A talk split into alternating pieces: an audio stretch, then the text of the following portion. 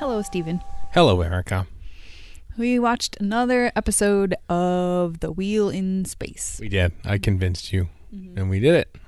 And lots more stuff happened in this one. There were a lot there were a lot more people, there was a lot more talking. We got a Cyberman hand at the end. It was very clear that I was wrong about the size of the um whatchamacallies.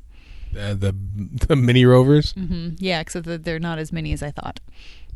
No. So, um, Unless unless we haven't seen yet, unless the Cybermen are teeny tiny Cybermen in this episode, I'm guessing that's not the case. um, I I probably I don't need to spend this amount of effort to keep the blinders on with you. Did you know the Cybermen were in this story? I had forgotten that the Cyber like I kind of uh, had known at some point that Cybermen were in the Wheel in Space, but I had forgotten until we started watching episode one, and it said uh, written by David Whitaker, based on an idea by Kit Pedler. As soon as I saw that, I knew it was going to be Cybermen. Okay. Okay. Good. Because like, and then like the still for like episode three is like of uh Cybermen. And so. Oh, good, good. Okay, deal. Okay, second thing. Did you know that Zoe was in this story? Yeah, I knew that the Wheel in Space was her first story, which I think I said um, on our last oh, episode. Oh, did of- you? I don't remember. I, di- I didn't. Not the last episode of Fury from the Deep. I talked about it. I don't remember mm-hmm. saying anything about. You asked me. You asked me if I knew what the next story was, and I said I didn't know. Go ahead and tell me. And you said the Wheel in Space, and I was like, oh, okay. Then I know the Doctor and Jamie won't be alone for very long. All right, but you didn't actually mention her name. Oh, okay. Yep, I knew. I knew who was coming next. Yep, yeah, and I knew that Zoe was going to be here. I was a little sad that we didn't see her in episode one, but I mean, there was only like a couple minutes with the uh, with the crew. But man, there's a lot of people on this uh, space station. Yeah, and it's. Uh, I think it's. I'm. I haven't thought about this a lot, but uh, this has to be one of the only times we are introduced to a companion via TV screen because we see Zoe uh, on the in the library there, and then we actually properly meet her in the next scene. That's right. She's on a monitor. Yeah. Yep. This is this is another uh, future human episode where it's people from many different cultures coming together to to do something space related. Yep. We we've seen that a few times before. Uh, I. I mean, the there's there's certainly not a gender balance. There's a lot more men than there are women, but there are a lot more women than I probably would have expected, and they are in positions of you know d- just as much power as anybody else. It's not commented upon. Um, I just it's it's refreshing and nice.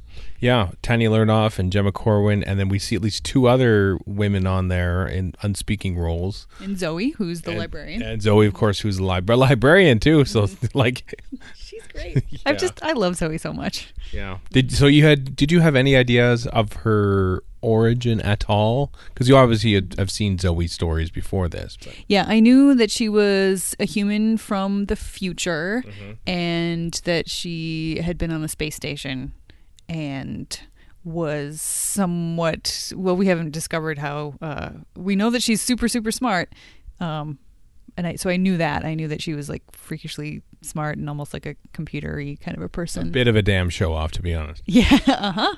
Which I like. You you like knowing about the perihelion and aphelion of That was awesome. I was like, I want to hang out with Zoe all the time. I want her to tell me random. Um, I would like now that I think about it, I live with you, who are constantly showing off with hockey facts and random Doctor Who trivia, and it's obvious that I would enjoy hanging out with a person like that because I married one. guilty. yep. So there you go. Utterly useless trivia. That's what me and Zoe have in common. Mm hmm. Yep. Yeah, you mentioned um, the you know wide different variety of, of crew members and stuff. All play white white people. Um, Yeah, including the Chinese guy with the really unpleasant, unfortunate ac- accent. Yeah. Oh, Doctor Who. Yep. Well, TV, Yep. TV, and uh, everything Doesn't make it okay. doesn't make it okay, but it's it's it's not their fault, fault, but it is their problem. I think is I I think it's both. Yeah, uh, I mean TV. Um, yeah, I, re- I recognized um, the voice and and the the picture was a little bit blurry for him, but he is an actor called Peter Laird, and he is in The Sandbaggers, a show also on BritBox that I discovered recently and adore. And I remember thinking, I, he seems familiar. He shouldn't. He only plays Chang in The Wheel in Space. I'm thinking, hmm, Chang doesn't sound like a normal kind of name for a white actor to be playing. And sure enough. Yep. Ah, well. But uh, but yeah, it was it was very just like a lot going on. I really feel like Jarvis. He kind of reminded me a little bit of Robson in the in, in not the in Fury from the Deep. Yeah. yeah. Um, just the the guy being in charge with a lot resting on his shoulders and starting to perhaps crack under the pressure. He seemed very at the end of his rope. Um, you know, Dr. Corwin seemed pretty calm, cool, and collected and was sort of trying to get him to look at things more relaxedly and didn't seem to be having much luck because he just, he's freaking out, man. Like Counselor Troi and a particularly agitated Captain Picard. Mm-hmm. Something like that. Yeah. I think she's a psychologist on the uh, wheel, isn't she? Or Well, I mean, she she definitely. I think th- she's my a doctor at any rate. My guess is that she doubles as both. That she's a, like a medical doctor and a doctor of psychiatry or psychology or future space psychiatry Right. or something. Um, because because yeah, she knew when Jamie was lying. She also like checked his blood pressure and all that kind of stuff. Oh, and let's talk about the John Smith. John Smith, for the first time in Doctor Who, the Doctor is referred to as John Smith. I didn't know Jamie's the one that gave him that name. That's adorable. Yep. How about that? That's that's really cool. And he pulled it off of a, a machine. Yep. Mm-hmm. Ironically, in an episode that I'm sure you recognize was Patrick Troughton's Holiday, because he's not in this episode. Yeah, I, I kind of had that thought like about halfway through. I was like, the doctor hasn't even like they nothing. I'm like, yeah, he's got to be on vacay, right? Yep. Yeah, he is. Okay, makes sense. Another episode two vacation because he was out in Web of Fear, part two as well. So the story just sort of has to exist, but not exist too much with when the Doctor's away for a week. Well, you know, we got the new companion. Is this the uh, also like okay? So it's one of the only times we've seen the companion first on a television screen. Is this uh, possibly one of the rare times where the companion is introduced in an episode where there's no doctor? Oh, now I have to think about things. Well, Oh, way to set that one. I have to think that there aren't many opportunities because um, after in the 1970s we don't have this. There's no week off for a doctor actor. Uh, he says rambling while he's literally thinking about this. Let's see. Well, no, Vicki, no. Steven, no. Um, even though Steven does feature, I mean, the Time Meddler does feature a Hartnell. That you now you started this. This is your fault. uh, it is. I, I, I Keep talking. I'm thinking. No, I, I fully own it. I just you you mentioned that thing about Zoe being on screen, and I was just like, oh yeah, that's interesting. I wouldn't have thought of that. And then that Im- immediately made me think of, oh wait a minute, there's no doctor, so we have we have a companion preceding the doctor. Um, well, not really preceding the doctor in the story because he was in the first episode, but uh, but yeah, she shows up and he doesn't get to meet her until well after Jamie does.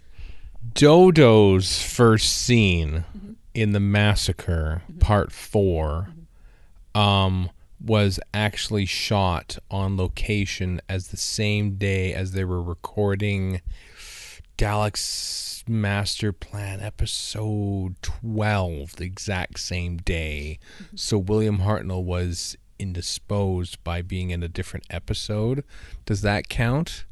Was William Hartnell in the episode He, that? he was. He was in both episodes, so then no, doesn't count. No, it doesn't count. That's I'm, I'm not like arguing for it. I'm just um Just you're just showing off your knowledge, perihelion. I'm, I'm a little bit because it's it, it's become famous because the uh, we probably already talked about this, but I just find it fascinating that the they had a mock-up version of the TARDIS on location for that one shot. It looks terrible. It looks like a, like a fan mock-up, a bad fan mock-up that Dodo runs to at the end of the massacre because the actual TARDIS prop was being used in the BBC studio to shoot Dalek's Master Plan episode 12. Um, so that's why it sticks out for me. Uh, where else are we at? Ben Polly? Nope. Um, And Victoria, obviously. yeah. Well, uh, Dodo leaves the show um, off screen, Yeah. So but no, that's it. That's all there is. That's uh, Um, that's the only time. Zoe is very special, is what we're learning. Yeah, very special as we determined through all of that. Yeah. Mm-hmm. Yep. It would be like in current Doctor Who to have a Doctor Lite episode and introduce a new companion in a Doctor Lite episode. Wouldn't that be weird? Weird, yes, but I mean, so many people that look at like Sally Sparrow as kind of like, oh, she's the companion that never was, you know. She's a guest star, people. like, would she have made a good companion? Yes, but you can say that about an awful lot of people. Yeah, like Rico. I don't know. I'm just trying to name like Leo, maybe on the space station. I do like Leo and Tanya. I like Oh, their you do? little- their flirtatious relationship. It's just like uh, just a a random, you know, a couple of people like they're they're sort of our point of view character f- from like, you know, we're getting uh, point of view characters that live on the station. So Yeah. that's sort of like we're seeing through their eyes and, and their commentary to each other sort of like it helps us take the temperature of, of the station and, you know, really gives gives us the idea that Jarvis is as unhinged sort of as he seems. Um, and, you know, that I'm I'm right to sort of trust Dr. Corwin to be level headed and, you know, trying to and cautious and trying to keep things together and and yeah, so like I just I find it interesting. Like every time we cut back to to them, it's like their little sort of insular asides that give us some perspective. Are they kind of like the is the Greek chorus? Is that accurate?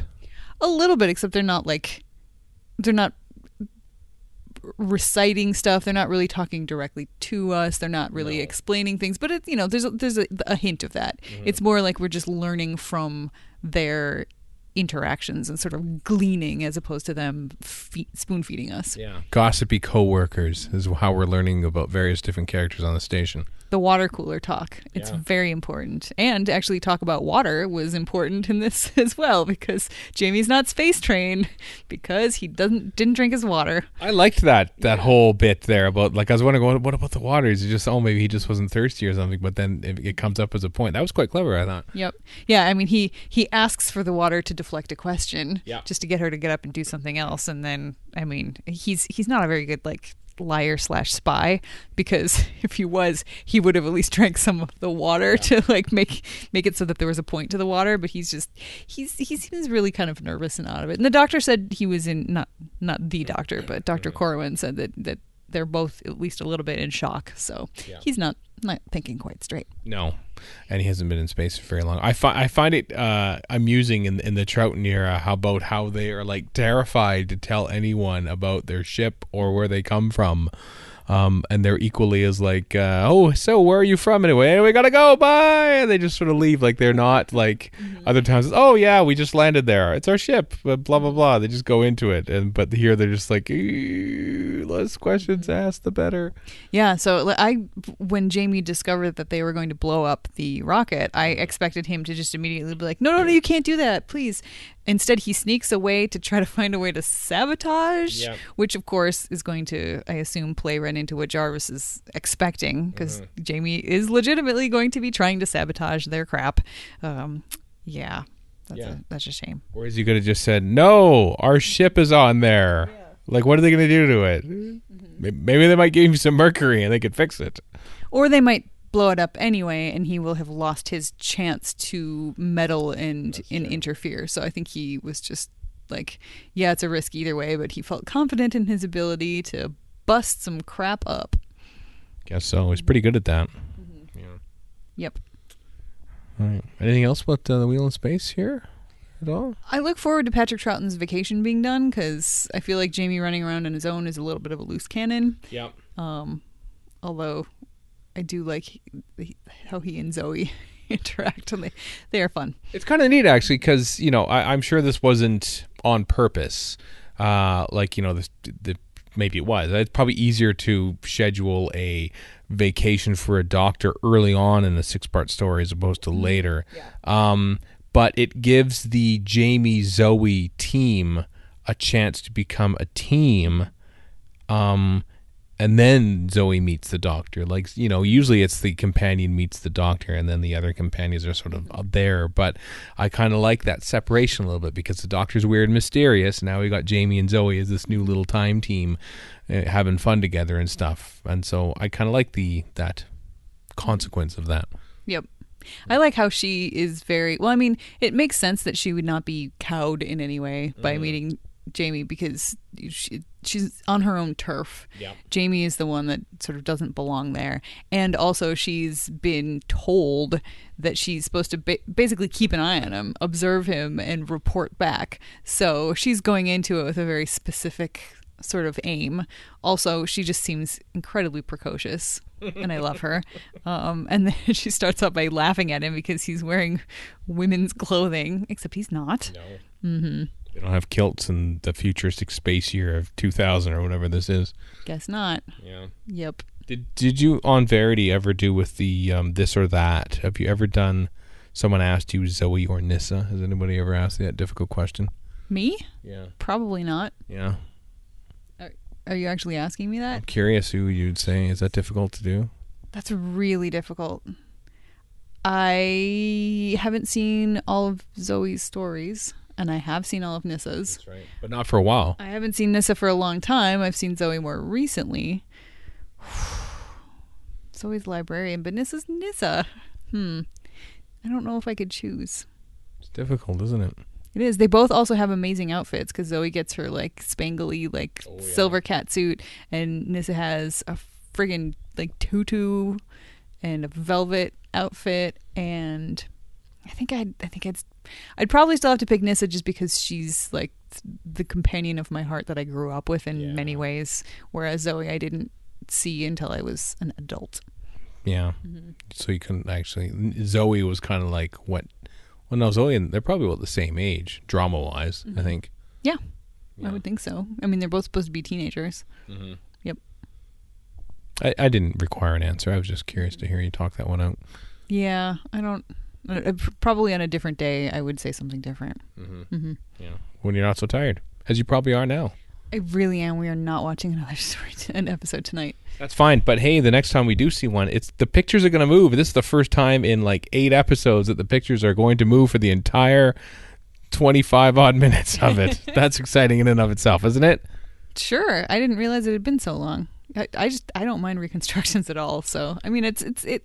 I am excited to see this set in like in motion being used Yeah. by people and like see how the costumes move and all that kind of stuff. Mm-hmm. So that'll be fun. It'll be fun. No, uh, before the Web of Fear came back five years ago, um, this was like the longest stretch at the time of non-existing episodes. The last five episodes of of Web, plus six of these, plus two more of what. So it was like thirteen straight. out. I remember when I did uh, a blog back in two thousand nine. I was thinking, oh my god, this is the toughest stretch. You know, having to write a blog post on every single individual episode, and none of the pictures move for thirteen straight episodes. But now we don't have to worry about that, and we won't next week on Lazy Doctor Who on the Incomparable Network. Goodbye. Goodbye.